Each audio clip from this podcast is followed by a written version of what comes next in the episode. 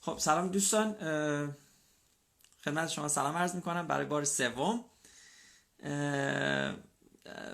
متاسفانه ما طبق معمول به یک مشکل اینترنتی خوردیم.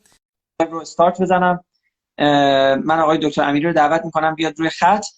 بدون اینکه بدون اینکه دیگه من داشتم الان من مجبور شدم مثلا وای فای رو عوض بکنم. امیدوارم که این دفعه دیگه مشکلی پیش نیاد. این به خاطر اینکه در صورت دو تا وای فای است بعد این روی اینا اتوماتیک چیز می‌کنه اتوماتیک شیفت چی میگن؟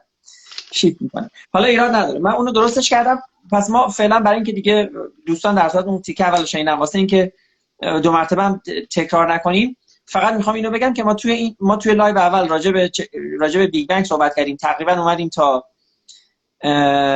پیدایش کهکشان ها. توی این لایو می‌خوایم صحبت کنیم از پیدایش کهکشان ها تا تا ابتدای یا در صورت تا ابتدای یا کره زمین یا حیات روی کره زمین. آقای امیری ب... خب خیلی خوب. پس به اینجا رسیدیم که ستاره های نسل اول الان وجود دارن و فضای مقداری فضای ما این, این فیوژن هیدروژن رو در واقع داریم. و ما یک فضایی داریم که یک ستاره خیلی نسبتا بزرگتری وجود دارن. البته من اینم بگم بسته به اندازه ابر هیدروژنی که در فضای اون زمان دنیا اون universe وجود داشت اندازه ستاره بسیار بزرگتر و کوچکتر بودن. فکر می‌کنم اگر اشتباه نکنم برای اینکه ستاره های بزرگ تشکیل بشن نیاز بود که هشت برابر اندازه حداقل هشت برابر اندازه خورشید باشه. و برای اینکه ستاره کوچکتر تشکیل بشن یا براون دورف ها تشکیل بشن یه مقداری داستان فرق باشه حالا وارد این مبحث نمی‌خوایم بشیم. خب. این رو به عنوان تم من می‌خوام نگه داریم. ما اولین scale complexity رو پس دیدیم. اولین complexity این بود که ما از یک فضای خالی از یک دنیای تقریبا همجنس و یک دست رسیدیم به اولین ستاره های بزرگ. این میشه اولین level complexity خب حالا شما اگه می‌خواستین بگیم نه من من همون آماری رو که فقط دفعه پیش گفتم می‌خوام دو مرتبه تکرار بکنم. اونم این که ما وقتی داریم راجع به کهکشان ها و راجع به جهان اصلی صحبت می‌کنیم واقعا ابعاد ابعاد و اندازه ها و اعداد خیلی بزرگ هست دیگه. مثلا فرض کنیم ما داریم راجع به کهکشان راه شیری صحبت می‌کنیم که منظومه شمسی هم داخل کهکشان راه شیری است و این کهکشان 200 میلیون ستاره داره. و با این که 200 میلیون ستاره داره باز یک کهکشان خیلی متوسط محسوب میشه. یعنی واقعا باید دیگه شما اسکیل رو یک اسکیل خیلی عظیم بگیرین دیگه. مثلا فرض کنین همه چی 10 تا 12 تا صفر جلوش هست. مثلا داریم راجع به عمر جهان اصلی صحبت می‌کنیم که 13.5 بیلیارد سال هست. یا میلیارد سال هست. و اعداد اینطوری. خب آره بگو, بگو که من فقط یه چیزی رو اصلاح بکنم. میلیون نه بیلیون میلیارد ستاره داره. آه بله, بله, بله. خیلی خیلی کم شد. ولی این این خب خیلی. حالا این این حالا که این صحبت رو کردیم من فقط بگم که کهکشان راه شیری با 100 هزار سال نوری فاصله از دو طرفش یک کهکشان نسبتا خیلی کوچیکی میشه. یعنی ما کهکشانهایی داریم که مثلا من اینجا یک چیزی رو نوشتم به نام هرکولیان A یا هرکلس A 1.5 میلیون years. یعنی چی؟ یعنی یک و نیم میلیون سال نوری از یک ورش تا یک ورش طول می‌کشه نور بره در حالی که کهکشان ما 100 هزار سال نوریه. معمولا کهکشان ها از همدیگه فاصله دارن اما احتمال اینکه دو تا کهکشان با همدیگه بخورن هم هست. بدین با ریسک اینکه برای مثال نزدیکترین کهکشان به ما که کهکشان بزرگتری هم هست کهکشان اندرومدا هست که میگن سه ممیز هفت دهم بیلیون سال دیگه با کهکشان راه شیری برخورد می‌کنه.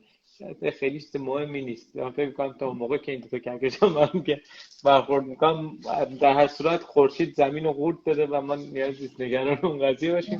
دوم اینکه انقدر فاصله این ستاره زیاده که معمولا باعث ایجاد چیز نمیشه باعث ایجاد برخورد نمیشه. یعنی بینشون هزاران سال نوری فاصله است. و که برخورد پیش بیاد خیلی کمه. منتها خب حالا مشکل ما نیست. مشکل موجودات سه و هفته بیلیون سال دیگه. خب پس ما در مورد اضافه شدن پیچیدگی صحبت کردیم گفتیم پیچیدگی استپ استپ داره زیاد میشه و حرکت بعدی چیست؟ حالا ما گالکسی داریم حالا ما ستاره داریم. بریم در مورد منظومه شمسی یا در واقع سیستم ها صحبت بکنیم. منظومه ها خیلی زوده که در مورد منظومه شمسی صحبت بکنیم. مثلا برای مثال خورشید ما خیلی عجیبه. اینجا تو یه مقداری ضعف علم هم مشخص میشه چون توری خیلی زیاده برای تشخیص منظومه شمسی. چیزی که مشخصه اینه که خورشید ما ستاره نسل دومه. به خاطر اینکه یک سری ایزوتوپ هایی پیدا می‌کنن توی منظومه شمسی و حتی روی سیارات که امکان نداره توی ستاره به اندازه خورشید ساخته شده باشه که اونم باز دلایل ممکن مختلفی ممکنه داشته باشه.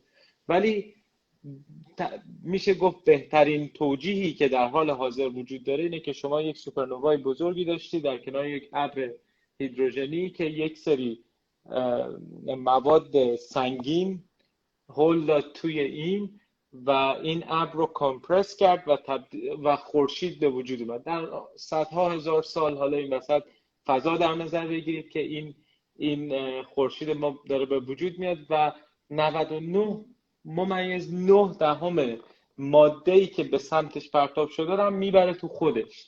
یعنی ما خیلی خوش شانس هستیم. ما الان داریم در مورد اون 0.01% صحبت می‌کنیم که بقیه سیارات از اون به وجود اومدن.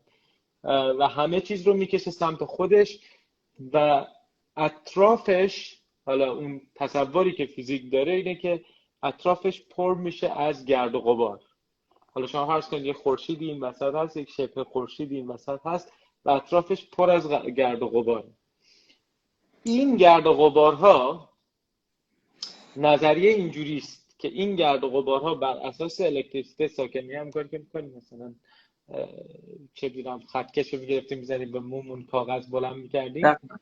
توی فضا به خاطر که گراویتی وجود نداره و گراویتی کمتر هست گراویتی حداقل از دبریایی که وجود دارن خیلی کمه این گرد و غبارها به مرور زمان به همدیگه میچسبن و هی بزرگتر و بزرگتر میشن و هی شما اجرام خیلی خیلی خیلی بزرگتری دارید.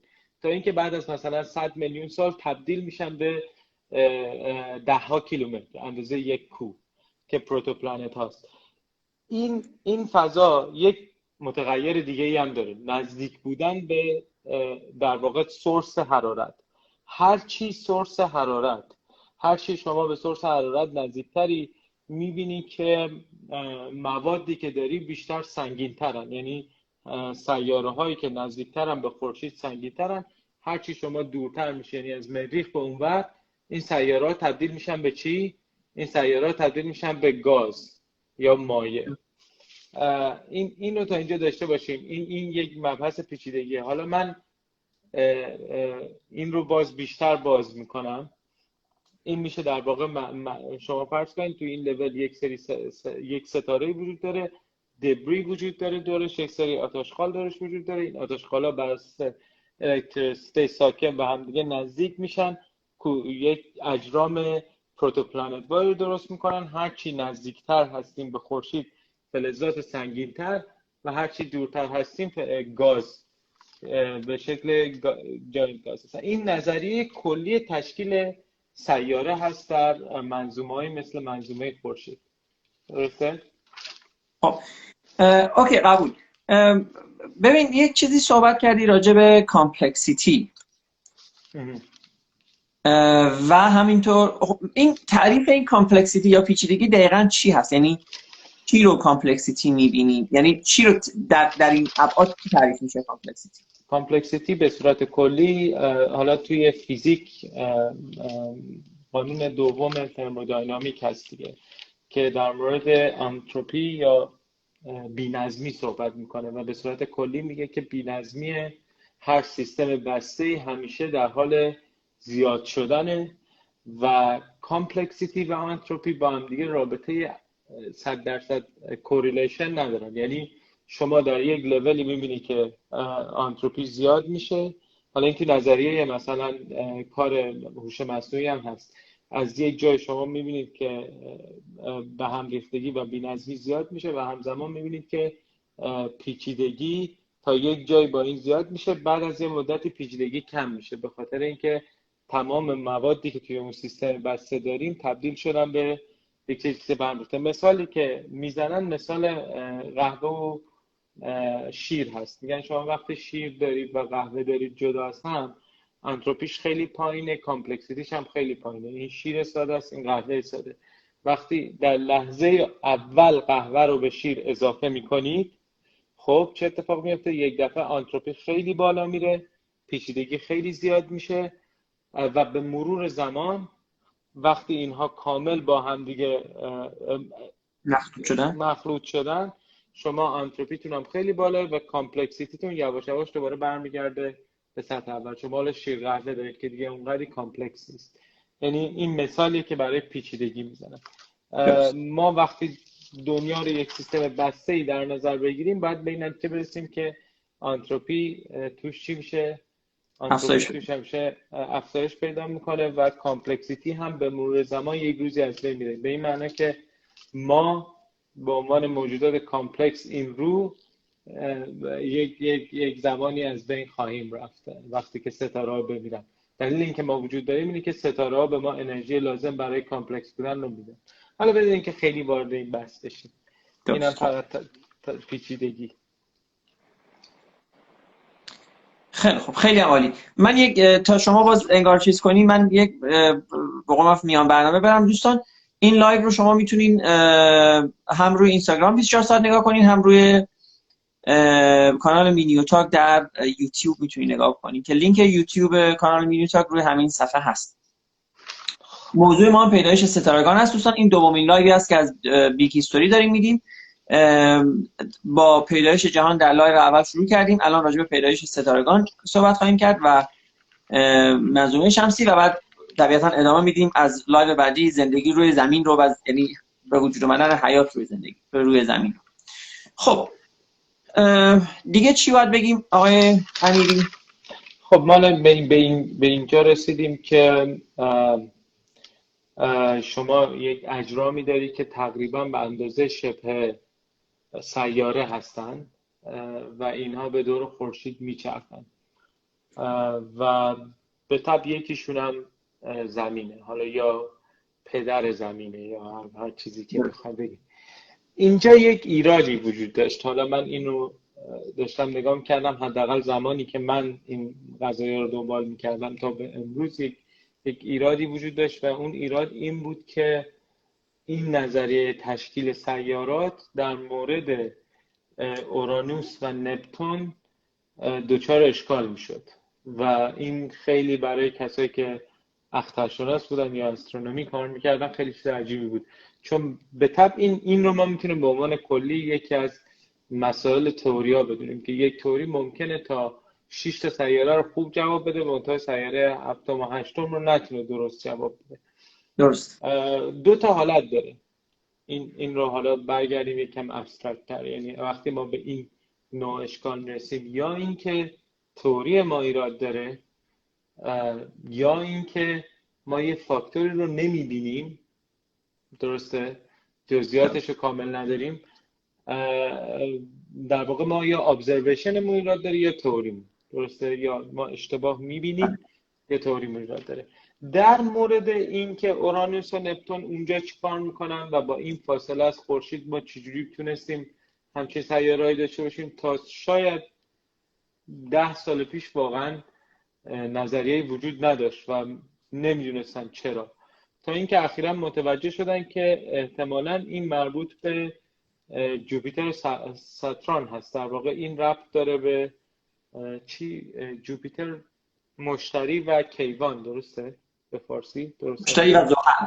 مشتری و زحل.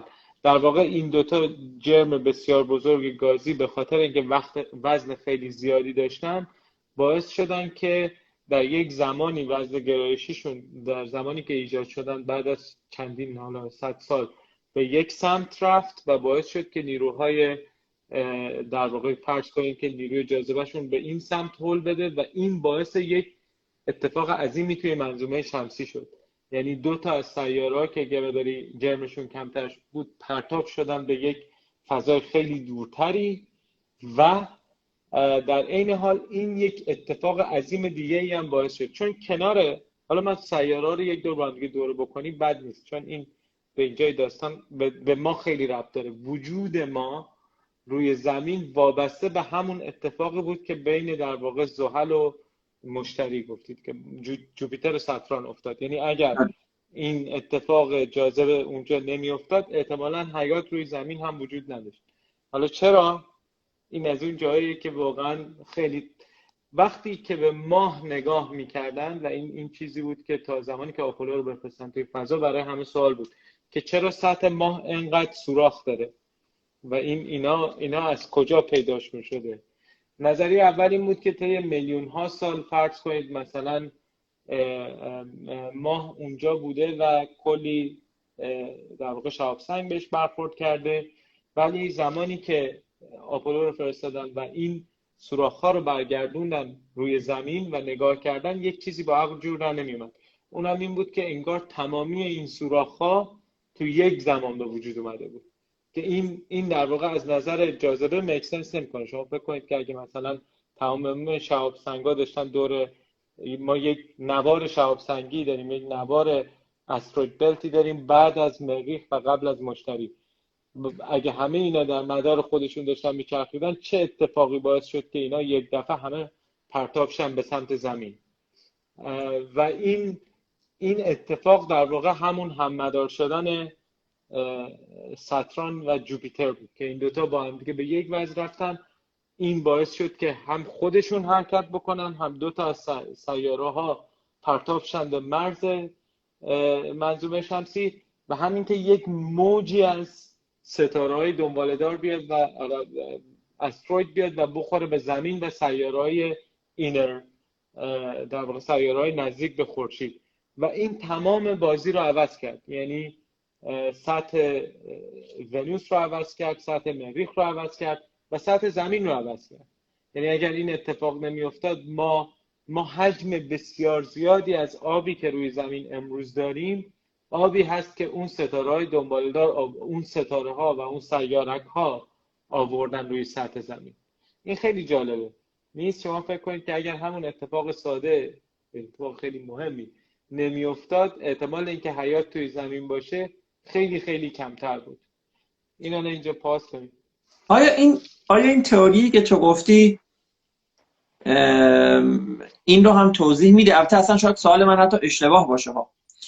ولی آیا این تئوری که گفتی مثلا توضیح میده که چرا در یک مدار خیلی حتی باز دورتر از اورانوس و نپتون مثلا پلوتو دور خورشید میچرخه و حتی دورتر از اون اون سیارک هایی که حتی دورتر از من نمی‌دونم کروند کویپر آره آره آره. اورت کلاود اینا همه رو توضیح میده یا نه؟ این صرفا این نظریه آره این نظریه به صورت کلی مشکلی با اورت کلاود نداره. البته اونجا هنوز خیلی خوب نمی‌تونه توضیح بده که اونجا چه اتفاق داره میفته ببین برای اینکه من فاصله رو به شما توضیح بدم خیلی جالبه. من یک حساب کتاب ریاضی کردم می‌خوام این رو به شما گزارش بدم.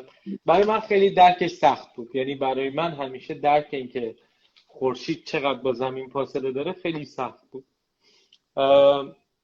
یه مثالی بود تو اینترنت حالا من خودم گرفتم به قول معروف با چیز با ماشین حساب روش کار کردم. گفتم ما یک چیزی که سرعتش رو درک داریم هواپیمای مسافربریه دیگه درسته؟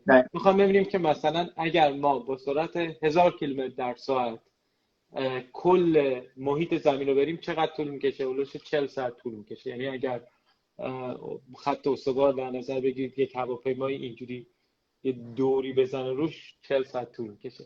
حالا فکر می‌کنید یک هواپیما اگر بخواد دور دور خورشید به چرخه چقدر طول می‌کشه؟ یعنی رو خط استوای خورشید بخواد حرکت کنه. دورش به چرخه آره. با همون سرعت عادی با همون سرعت حالا با, با توجه که میگن یک میلیون زمین رو میشه روی توی خورشید جا داد. بنابراین من فکر می‌کنم اگه اون مثلا چل روزه اون باید نمی‌دونم مثلا هزار سال باشه. نه نه هزار سال نیست. به خاطر اینکه در واقع محیط خورشید 109 برابر زمینه. ولی آره یک میلیون و سیصد هزار زمین توش جا میشن. درسته؟ شیش ماه طول می‌کشه. برای یک یک با همون این با سرعت شلیک گلوله. درسته؟ یک گلوله تولید که بتونه دور دور خورشید بگرده شیش ماه طول می‌کشه. حالا من منم یه سری مسابقات محاسبات مسخره دیگرم اینجا نوشتم براتون.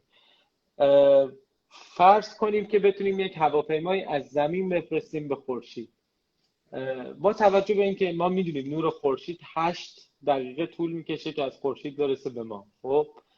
حالا فکر می‌کنید چقدر طول بکشه که از سرعت نور هم که خوب می‌دونید دیگه. 299 هزار کیلومتر درسته یک چیز مسخره حالا فرض کنیم که یک هواپیمای مسافربری از زمین بخواد حرکت کنه به خورشید برسه. فکر می‌کنید چقدر طول می‌کشه؟ با همون سرعت هزار کیلومتر؟ آره. حالا فرض کنیم یک جوری بره دیگه. بیشتر حالت حدس بزن بده. چون من خودم آره، با خودکار نمی‌زنم خب بازم خیلی زیاد است بخاطر اینکه فاصله زمین از خورشید. اگر اشتباه نکنم دور بر 190 هزار 150 میلیون. کیلومتر. 150 میلیون. آره من عددش رو میگم حالا مثلا تو ذهنم تقریبا نیست. 150 میلیون کیلومتر خیلی زیاده دیگه. واقعا باید حساب یعنی اگه با یه هواپیمای عادی که به نظر ما خیلی سریع میره و یک دور زمین 40 ساعت میگذره بخوایم انجام بدیم چیزی در حدود 17 سال طول می‌کشه که هواپیمای ما برسه به به خورشید. خورشید. و این تازه زمین جزو سیاره های بسیار نزدیک است. حالا من می‌خوام من همینجا یک مقداری جمع بدم و گنده بشم. یعنی در واقع فضا رو بزرگ بکنم. فرض کنیم که این هشت دقیقه طول می‌کشه نور خورشید برسه به زمین. بعد حالا فواصل خیلی زیاده. یعنی آخرین سیاره ای که ما داریم فرض کنید که یک ساعت و خورده طول می‌کشه که نور خورشید برسه به اون. خب؟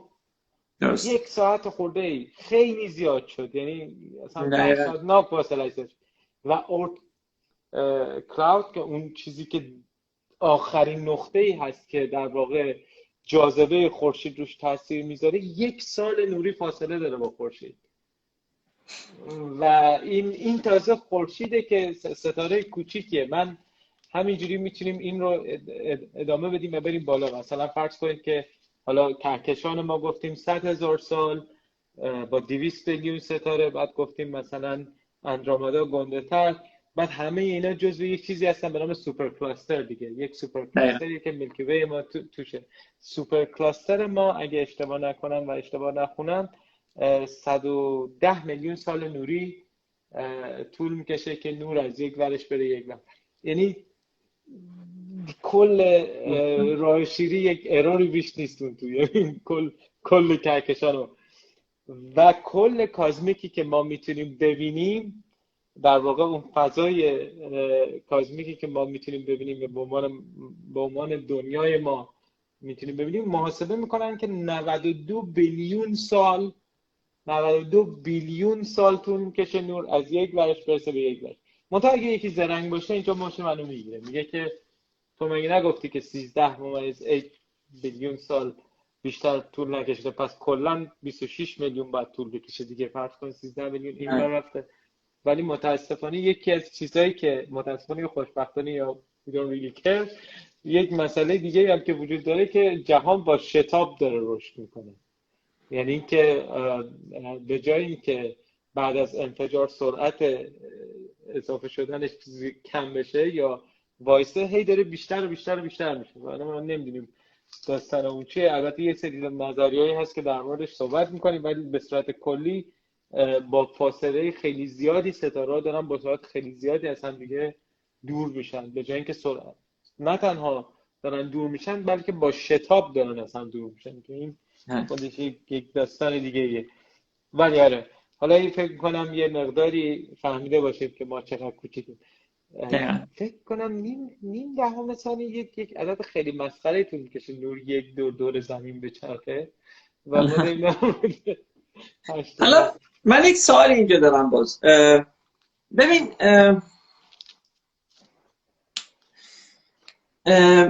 آیا این دیدگاه که ما واقعا ذره قباری هستیم در این عظمت دنیا. یعنی طبیعتا شما مثلا داری راجع به این صحبت می‌کنی که ما از یک سر دنیا بخوایم بریم یک سر دیگه دنیا که دنیایی که تازه ما دیدیم حالا. ندیده ها رو می‌ذاریم کنار. مثلا گفتی 62 96 92 بیلیون سال. 92 مثلا 92 بیلیون سال نوری طول می‌کشه. بعد مثلا شما 92 بیلیون سال نوری رو بذار مثلا در کنار اینکه نور خورشید از مثلا به زمین 8 دقیقه فقط طول می‌کشه برسه. یعنی 8 دقیقه در مقابل اون 96 بیلیون سال نوری واقعا صفر و بعد تو اینو بذار که مثلا تازه این راجب فاصله زمین تا خورشید چون تو این فاصله هزاران زمین جا میشن. یعنی زمین آره. من می‌خوام اینو بگم. ببین آیا این دیدگاه که جهان هستی انقدر پهناور هست انقدر عظیم و بزرگ هست در تضاد هست با این دیدگاه انسان محور که همه این دنیا برای ما خلق شده یا ما اصطلاحا اشرف مخلوقاتیم یا یا کلا نه نه آره یه دلیلی حالا. حالا من بین اون اعداد یه چیزی رو یادم رفت بگم بتونیم که بین زمین و ما هم سی تا زمین جا میشه. یعنی ما هم اونقدر به ما نزدیک حالا آره خیلی به نظر به قول انگلیسی اوورکیل میاد که 96 بیلیون سال نوری رو برای نیم دهم ثانیه نوری درست کرده باشن. ولی واقعیت اینه که complex ترین و پیچیده ترین چیزی که ما می‌شناسیم تا به امروز including تمام اون کهکشان ها و همه خورشید و همه اینا complex ترین چیزی که ما می‌شناسیم پیچیده ترین چیزی که ما می‌شناسیم انسان هست. و پیچیده چیزی که ما می‌شناسیم مغز انسانه. یعنی این با قاطعیت نمیشه رد کرد. تعداد تعداد ارتباط های connection های در واقع neuron های مغز شما از تعداد ستاره های توی کهکشان راه شیری بیشتره. به هر بیشتر از 200 billion خیلی خیلی اینجا قضیه dramatic میشه. یعنی شما می‌تونی از یک دیدگاهی نگاه بکنی و بگی آره اینا همه خیلی به قول معروف ایمپرسیو هستن ولی هنوز چیزی به, پیچیدگی مغز آدم ما نداریم. البته ما به این می‌رسیم. من چند تا نکته این وسط دلم می‌خواد بگم. اولین چیزی اینه که در مورد وقتی ما در مورد پیچیدگی مغز انسان صحبت می‌کنیم و در مورد سادگی یک ستاره صحبت می‌کنیم اینا خب معیار داره به ریاضی میشه اثبات کرد. اما دلیلی وجود نداره که ما فکر بکنیم هیچ جای دیگه از این دنیای پهناوری که در موردش صحبت کردیم چیزی به پیچیدگی مغز انسان وجود نداشته باشه. این اصلا به معنای حیات نیست. ما الان در مورد حیات صحبت نمی کنیم در مورد پیچیدگی صحبت می‌کنیم. ما در هفته بعد اساسا در اینکه حیات چی هست من می‌خوام خیلی صحبت بکنم. چون هرچی به اون من نزدیکتر میشیم من احساس می‌کنم یه مقداری به هوش مصنوعی هم نزدیکتر میشه. می‌تونیم بهتر صحبت بکنیم. به عنوان کسایی که رشتهشون کامپیوتره. ولی من احساس می‌کنم ما مشکلمون یکی از مشکلاتمون کازمیک هورایزن هست. به خاطر اینکه ما هرچی دورتر رو نگاه می‌کنیم داریم گذشته رو نگاه می‌کنیم. و, و این یک اشکال اساسی. یعنی ما وقتی میریم یک سوپرنووایی که ده میلیون ده بیلیون سال پیش اتفاق افتاده رو نگاه می‌کنیم ده بیلیون سال پیش اتفاق افتاده. یعنی اون موقع خورشید وجود نداشته. چه برسه به زمین و دور اطرافیانش. ما داریم من نمی‌دونم الان اونجا چه اتفاقی داره میفته متوجه ممکنه الان مثلا یک سیاره باشه و یک سری حیاتی توش باشه یه حیات هوشمندی توش باشه. درسته؟ اینو پس در نظر داشته باشید من میگم این وسط فکر کنم یک, یک چیزی بهتر میستفم پنج دقیقه دیگه. ولی حالا اونو درست بکنیم خب.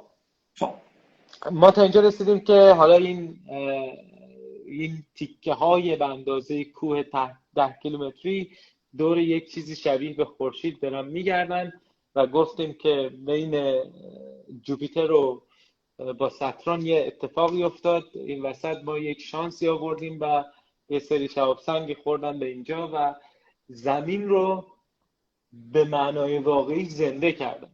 یعنی زمین به همه اون بمباران های شهاب سنگی احتیاج داشت هم برای آب هم برای تشکیل حیات یعنی ما وقتی بعدا تشکیل حیات می‌رسیم می‌بینیم که اگر اون شهاب سنگ ها نمیخوردن چکن اون شهاب سنگ ها اگر نمیخوردن به زمین چه اتفاقی افتاد؟ ما امروز اصلا احتمالا حیات به این شکل روی زمین نداشت. اگر این شهاب سنگ ها مثلا میخوردن به ونوس یا مثلا ونوس یه تله قیمتتر بود احتمالا یه حیاتی ما الان توی ونوس داشتیم. اینو اینو داشته باشیم. این به نظر من خیلی جالب بود که ما خیلی وصل این اتفاق خیلی بی ربط بودیم. یعنی ما حالا در مورد این صحبت می‌کنیم. بدون اینکه حالا خیلی به قول من گیر بکنیم که این بس من کاغذم رو نگاه کنم ببینم چیزی رو از دست ندیم اینجا. سیاره ها هم که در موردشون صحبت کردیم گفتیم هرچی نزدیکتر باشن سفترن هرچی دورتر باشن هم گازی شکلترن دیگه. مرکوری ونوس مریخ و جوپیتر. بین مریخ و جوپیتر که گفتی جوپیتر چی بود؟ فارسیش ببخشید ما میگیم مشتری. مشتری. بین مشتری و مریخ یک نواری از سنگ هست که اونم درست نمی‌تونیم توضیح بدیم چرا. چون یه جورایی ممکن بود که این بلته خودش تبدیل به سیاره بشه ولی احتمالا به خاطر جاذبه خیلی قوی مشتری این اتفاق نیفتاده.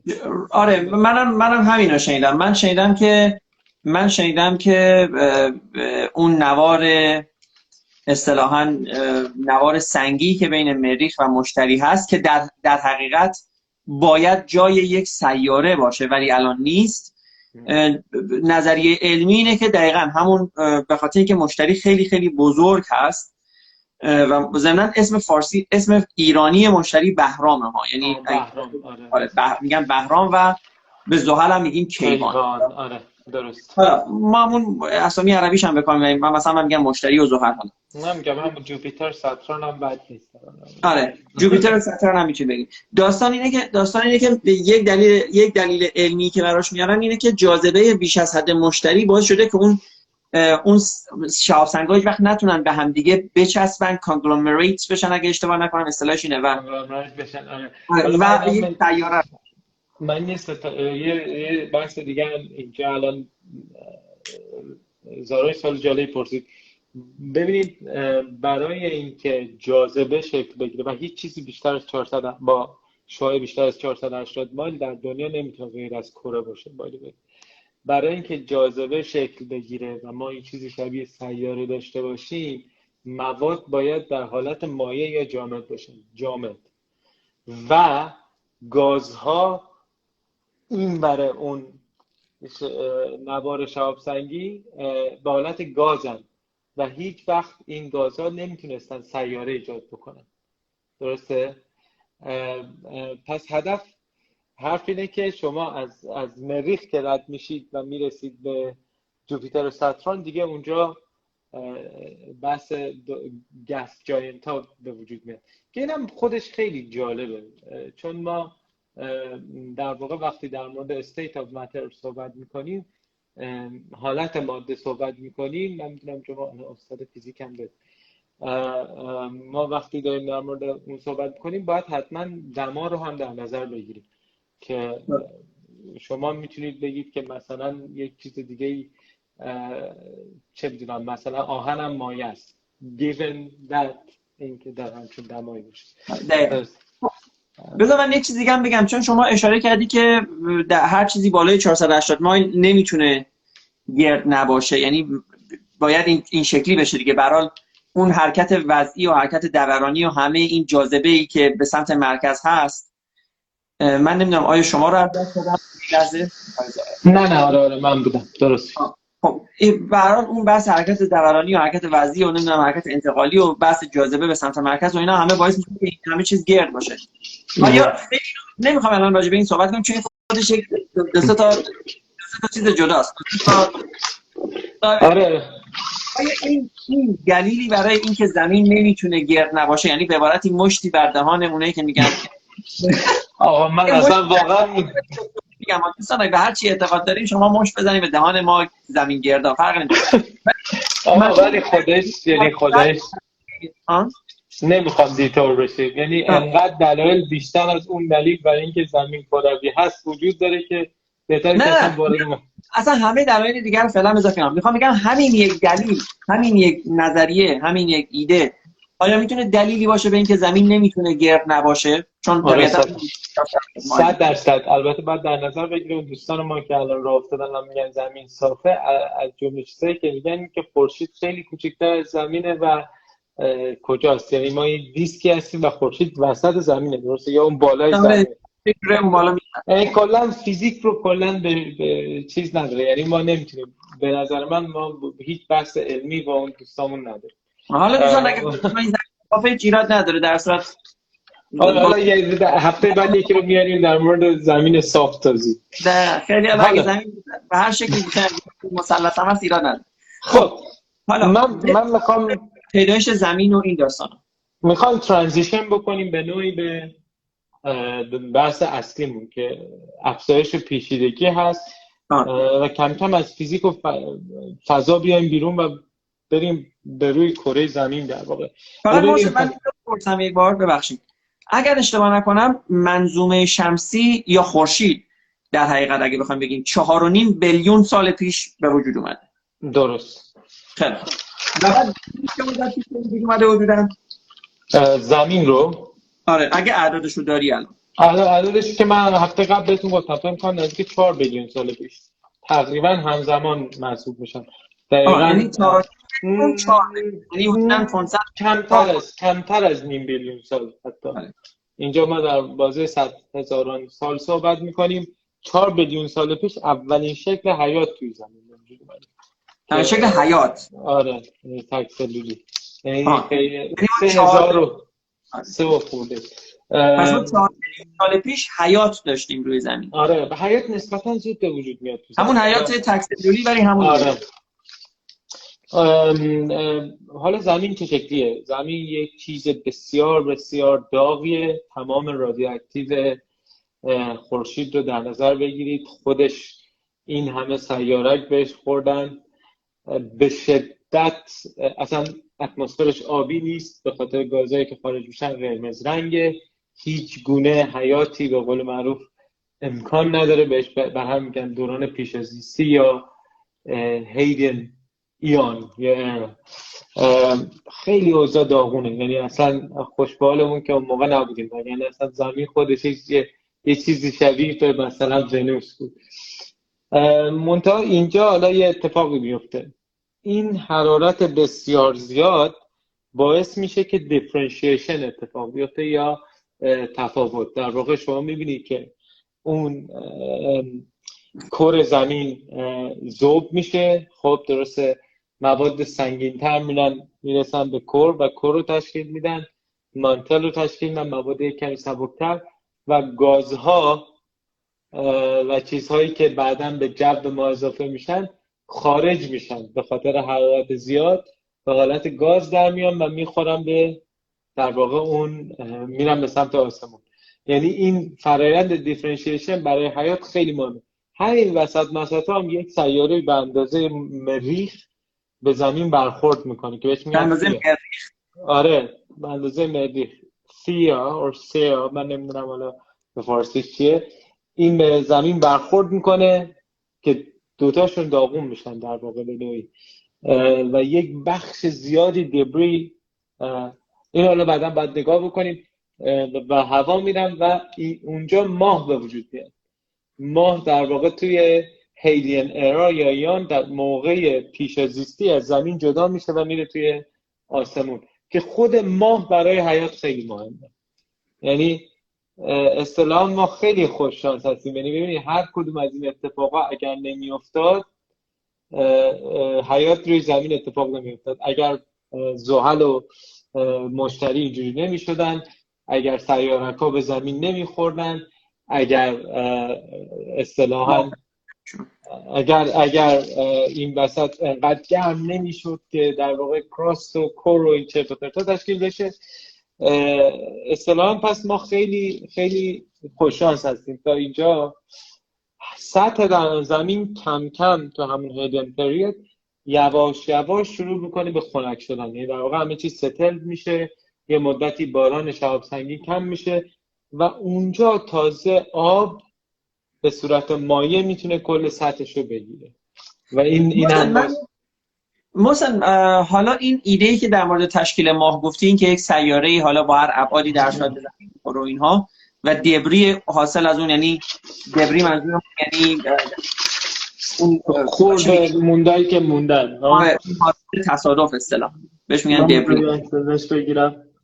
می‌تونم تصویرش رو بهتون نشونم شما بپرسا اما محسن من اینو می‌خوام بگم حالا آیا ما احتمالا ما نظریه دیگه در مورد ماه نداریم که مثلا ممکنه سیارکی بوده که به دام مدار زمین افتاده؟ هر دوش هست. منتها با چیزی که باعث میشه که giant impact hypothesis یه مقداری شکلش هم یه مقداری جدیتر از بقیه باشه نوع mineral ایی است که روی سطح ماه هست که اونا بسیار شبیه می‌کنه به سطح زمین. یعنی تا حدی که مثلا با سیارک هایی که توی اون line هستن خیلی فرق می‌کنه. درسته؟ یعنی این giant impact احتمالش خیلی بیشتر هست از اون. حالا ممکنه impact دیگه باشه. ممکنه اصلا منفجر شده رفته ولی این در حال حاضر به نظر میاد که نظریه قابل قبولی باشه. خب بسیاری. پس شما میگی که ما پس شما میگی که سیار شما میگی که یعنی مثلا الان علم میگه. طبیعتا چون شما داری حرف علم می‌زنی. شما میگی که سیاره ای به زمین برخورد می‌کنه. وقتی میگیم به زمین دوستان داریم راجع به میلیاردها یا میلیون ها سال پیش صحبت می‌کنیم. راجع به پارسال و پیارسال و اینا نیست. این تولیه هست که نمی‌دونم دو سال سیاره به زمین می‌خوره از این ما سال پیش دوستان صحبت می‌کنیم که حتی قبل از اصلا هر نوع حیاتی روی زمین اینکه سیاره برخورد می‌کنه با زمین سیاره به اندازه تقریبا مریخ برخورد می‌کنه با زمین.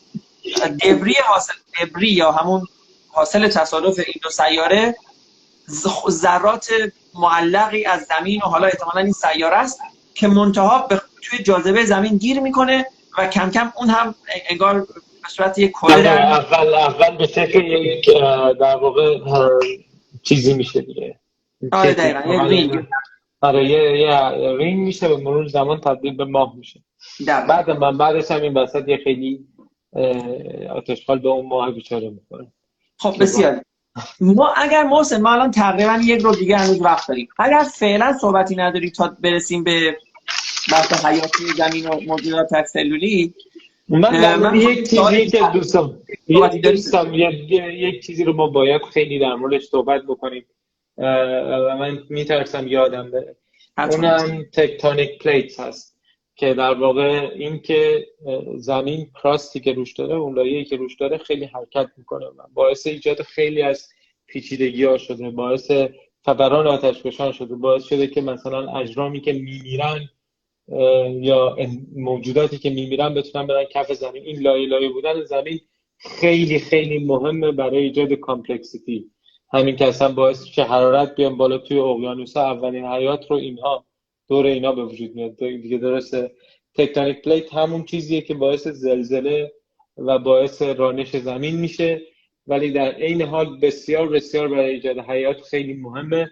ما در مورد اون tectonic plate باید صحبت کنیم. انقدر مهمه که tectonic plate در واقع فکر کن آشغالی که از آدم میمونه رو تبدیل به کربن می‌کنه و اون کربن ما بعدا استفاده می‌کنیم برای انقلاب صنعتی درسته؟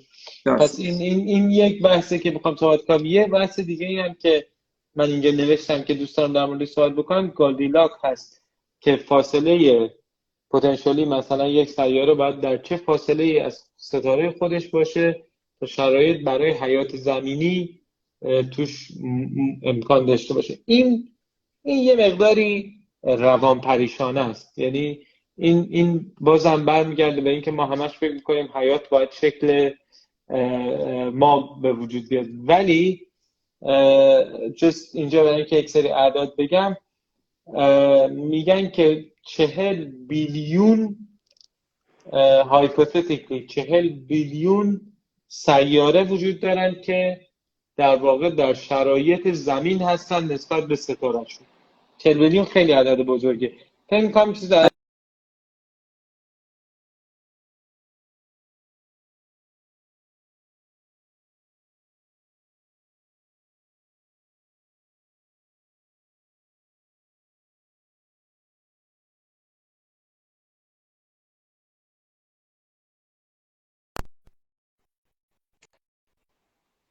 برگشتی؟ الان الان مشکل از من بود یا از شما من متوجه نشدم. من دیدم شما رفتی. خب پس احتمالا پس احتمالا مشکل از سمت ما بوده. خب 40 میلیون گفتی. گفتی که سیاره هایی هستن که نزدیک به ستاره هستن در شرایط مشابه زمین. ما ما detect بهشون میگن exoplanet ها که هر روز هم داره تعدادشون بیشتر میشه. یعنی الان به ساعت چک بکنیم مثلا می‌بینی آقا به میلیارد و میلیون همجوری هی داره بیشتر و بیشتر و بیشتر میشه. در واقع تعداد سیارهایی که پتانسیلی می‌تونه توشون حیات باشه. خب. این این این رو اینجا داشته باشیم. دوران پیشازیستی یا همون هیدن ارا خیلی دوران مهمی یعنی من می‌دونم که می‌خوایم از جلسه بعد در مورد حیات صحبت بکنیم و دوران دوران زیستی بشیم. باید در نظر بگیریم که طلا مال دوران پیشازیستیه و در نظر بگیریم که فلزات مهم اینا همه اون کرد شکل گرفتن زمین توشون تاثیر داشته و در نظر داشته باشیم زغال که بعدا ببین کلا این برمیگرده باز به انتروپی به انتروپی و complexity. برای اینکه چیز complex ما داشته باشیم باید موادی داشته باشیم که انتروپی پایینی داشته باشن. که ما بتونیم یواش یواش اینا رو ببریم و انرژی رو ازشون خارج بکنیم. درسته؟ مثلا آب پشت سد. یکی از دو تا از چیزهایی که انتروپی خیلی خوبی دارن برای اینکه انرژی به ما بدن چی یکیشون سوخته فسیلی هستن. به نوعی زغال سنگ هست و این تیپ چیز هستن که همه اینها دوران پیشازیستی و نوع شکلی زمین به اون صورت و نوع این در واقع crust اینا توی تشکیلشون خیلی مهم بوده. اینو بیان بکنیم که دوران پس دوران پیشازیستی خیلی دوران مهمی هست در کل برای اون چیزی که ما حیات میگیم. بسیاری. در مورد tectonic plate که گفتید این tectonic plate باعث میشه که قاره هم از هم دیگه دور بشن. حالا اینم اصلا یک بحث دیگه است. باعث میشه که باعث میشه بیماری ها چی؟ باعث میشه که یک بیماری مثل مثلا یه قاره با کل جمعیت آدم توش باشن که به یک بیماری اداپتن یه قاره چون دورتر و ایزوله تره به یک بیماری اداپته نیست. یعنی در این لول در این لول تاثیر داره در زندگی امروز ما. یعنی شما فرض کنید مثلا آبل مرغون نصف جمعیت آمریکای شمالی رو کشت نه به خاطر اینکه کسی می‌خواست اینا رو بکشه فقط به خاطر اینکه چون قاره جدایی بودن با این سیگنیچر بیماری آشنا نبود بدنش. خب. ببین ما تقریبا ده دقیقه دیگه شاید فرصت داشته باشیم. من فقط می‌خوام آخرین سوالم ازت بپرسم و اونم اینه که خب ما خیلی صحبت کردیم هم جلسه پیش همین جلسه راجع به اینکه جان 13 میلیون سال پیش به وجود اومده. نمی‌دونم فرض کن منظومه شمشی شمسی شمشی نه دیگه منظومه شمسی 4 میلیون سال پیش و الی آخر. آیا ما نظریه های دیگه هم داریم در مورد پیدایش جهان که در هر صورت نظریه‌ای باشن که بشه راجعش صحبت کرد؟ چون مطمئنا این تنها نظریه نحوه پیدایش جهان نیست. نه واقعا خیلی نظریه های زیادی هست. ما تا ببینیم. این تئوری انقدر موفق بوده توی پردیکتیبل بودنش که در واقع دیگه یک کمی از تئوری بیشتر شده. درسته؟ یعنی دیگه الان ما چون می‌تونیم cosmic background radiation رو ببینیم ما چون می‌تونیم DNA های مثلا آدم میمون رو sequence بکنیم و بفهمیم که common ancestor داریم. ما چون می‌تونیم چهار خورده ای مثلا به حدس بزنیم که کی اولین آدما مثلا راه افتادن و اینا و اویدنس داریم خیلی رد این نظریه خطی 13.8 بیلیون سال خیلی سخته. گرچه خب. اشتباهات زیادی توش هست و به مرور زمان هی اشتباهات هم داره باز میشه دیگه در واقع یعنی اصطلاحا ما برای مثال میگم همین قضیه زحل و مشتری رو واقعا نمی‌دونستیم ما یعنی واقعا برای همه دنیا شاید تا سال 2003 سوال بود که اصلا این این این مدل سیاره سازی که ما تو این live صحبت کردیم هیچ وقت منجر به چیزی شبیه به نپتون یا اصطلاح این نمیشه. یعنی من می‌خوام بگم که این یک نظریه که در حال کامل شدن. است خب قطعا همینطوره. قطعا همینطوره. منتها منتها خب ببین ما نظریه هم داریم مثل نظریه ارث. گفتم دیگه نظریه که طول زمین واقعا خیلی طول عمر زمین خیلی خیلی کمتر هست. و در حقیقت این نظریه میگه که مثلا فرض کن یک نیروی ماورایی زمین آب زمین و آسمان ها و ستارگان و اینا همه رو به وجود آورده و به یک عبارتی و اون هم و همه اینا هم دیدن یعنی یعنی همه چی با خواست اون موجود به وجود اومده. این نظریه چقدر می‌تونه کامپیت بکنه؟ چقدر می‌تونه رقابت بکنه؟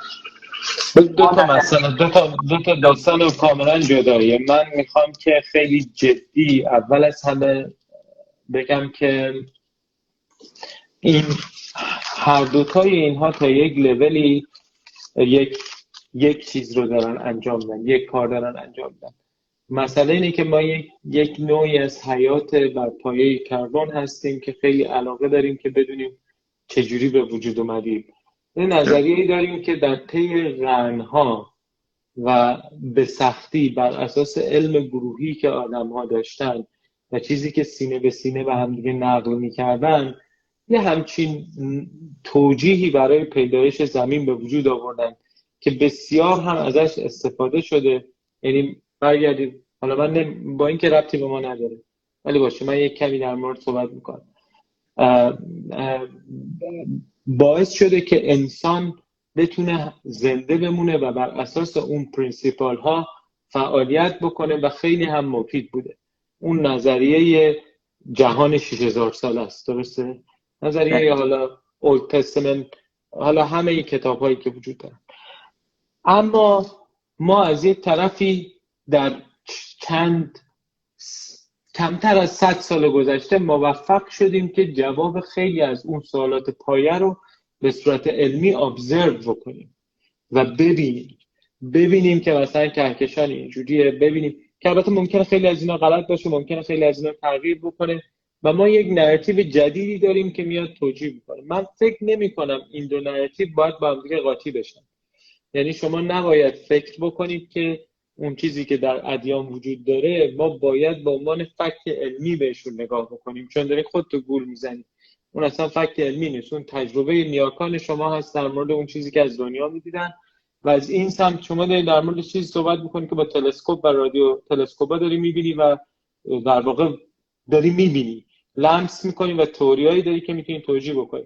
من فکر نمی کنم که این دو باید اصلا با هم مقایسه بشن. این نظر من اینه که ما یک سری قوانین کلی برای زندگی بر اساس تجربه از زمانی که 250 هزار سال پیش از, از جد بزرگوارمون میمون جدا شدیم و وارد این دنیا شدیم و نگاه کردیم برای خودمون یک سری داستان هایی گفتیم که چجوری باید ریاکت بکنیم در دنیا و از یک طرفی ما داریم اینها رو الان می‌بینیم. این انگار دو تا چیز کاملا جداست.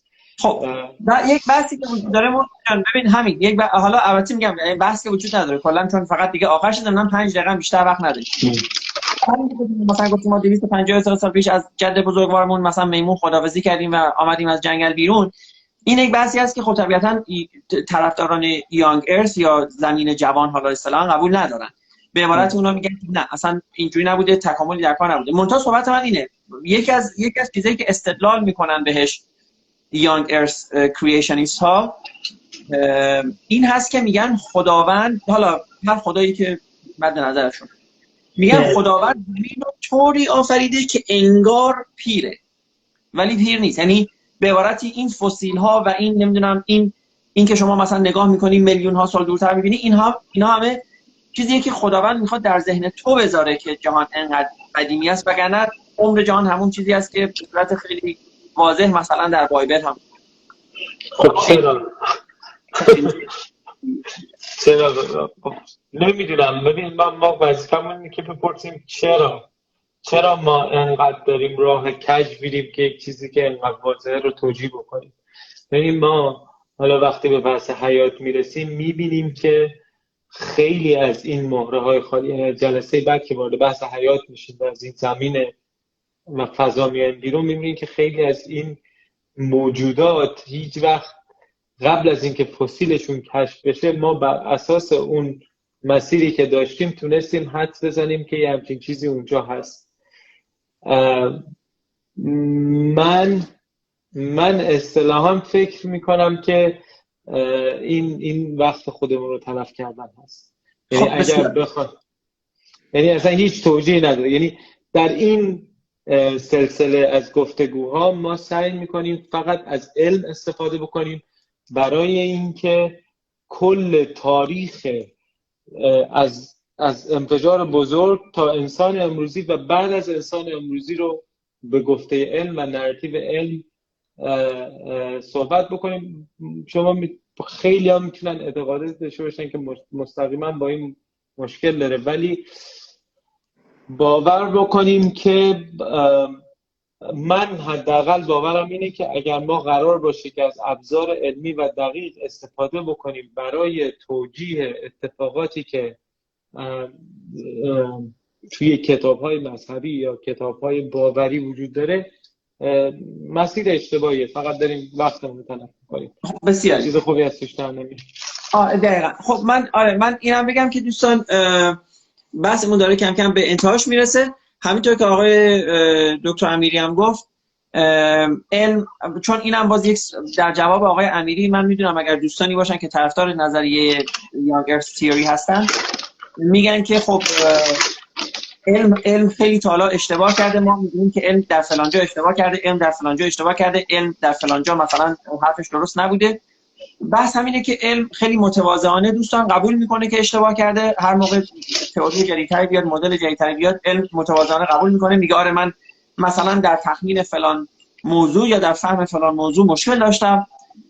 مشکل داشتم که یعنی به عبارتی مدلی بود که حالا اون مدل اگر دنیا رو به یک شکلی توصیف کرد الان مدل بهتری دارم که می‌تونه دنیا رو خیلی بهتر برای من توصیف کنه و این علم متوازنه قبول می‌کنه که همه چی رو نمی‌دونه علم متوازن. و همین باعث میشه و همین باعث مدام به دنبال کشف حقایق جدیدتری باشه. چون اگه شما اگه شما این فرض رو بگیری که من همه چی رو می‌دونم یا همه چی همه دانش در دیگه نمیری دنبال دانش جدید. اگر مثلا شما ادعا بکنی که آقا همه دانش دنیا مثلا فرض کنید در کتاب بودا جمع هر کتابی هستن فرق نمی‌کنه. اون وقتی که شما دلیلی و تمایلی برای اینکه بگردی ببینید دنیا چجوریه این تا صد سال پیش شد ایده بعدی نبود.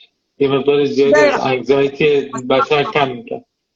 من به زمان خود کاری ندارم. برای این کتابا در زمان خودشون رخدادهایی رو اتفاق منجر شدن و بالاخره یک حرکتی رو در جوامع خودشون به وجود آوردن. و در این در این هم که اصلا شک نیست. برای ما بحثمون دوستان داره کم کم به انتها می‌رسه. راجع به پیدایش ستارگان بود. آقای امیری لطف کرد راجع به اینکه چجوری ستاره ها پیدا شدن و و اصطلاحا به صورت اسپسیفیکلی چجوری منظومه شمسی به وجود اومده و سیارات چجوری به وجود آمدن و زمین در ابتدای تولدش چطوری بوده اینا رو هم صحبت کرد. دوستان ما جلسه دیگه که حالا باز یا پنجشنبه خواهد بود یا دوشنبه هفته دیگه میایم دیگه روی زمین دوستان. دیگه در آسمان ها نخواهیم بود. میایم روی زمین می‌خوایم صحبت کنیم حیات چجوری رقابت الان من بگم. آخر حرفمون خیلی دیگه. من می‌دونم که بحث خیلی سنگینه. من می‌دونم که ممکنه توپق و اشتباهات زیادی داشته باشیم. مرسی. اونایی که بعدا ویدیو رو ببینن. توی بیشتر لایو که من محمود تنهایی بعدا که ویدیو رو جای دیگه می‌ذاری 300 400 نفر می‌بینن.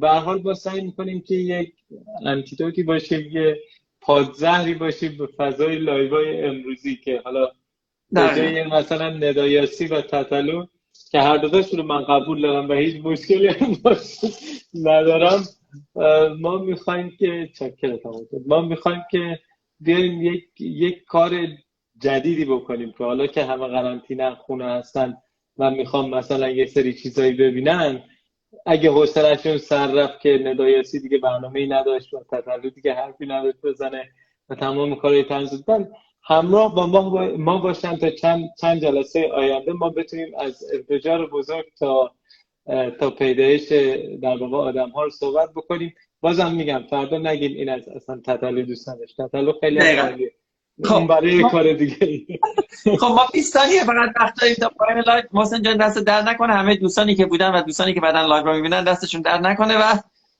محسن شب خوبی داشته باشه چکرم. خدا خدا خدا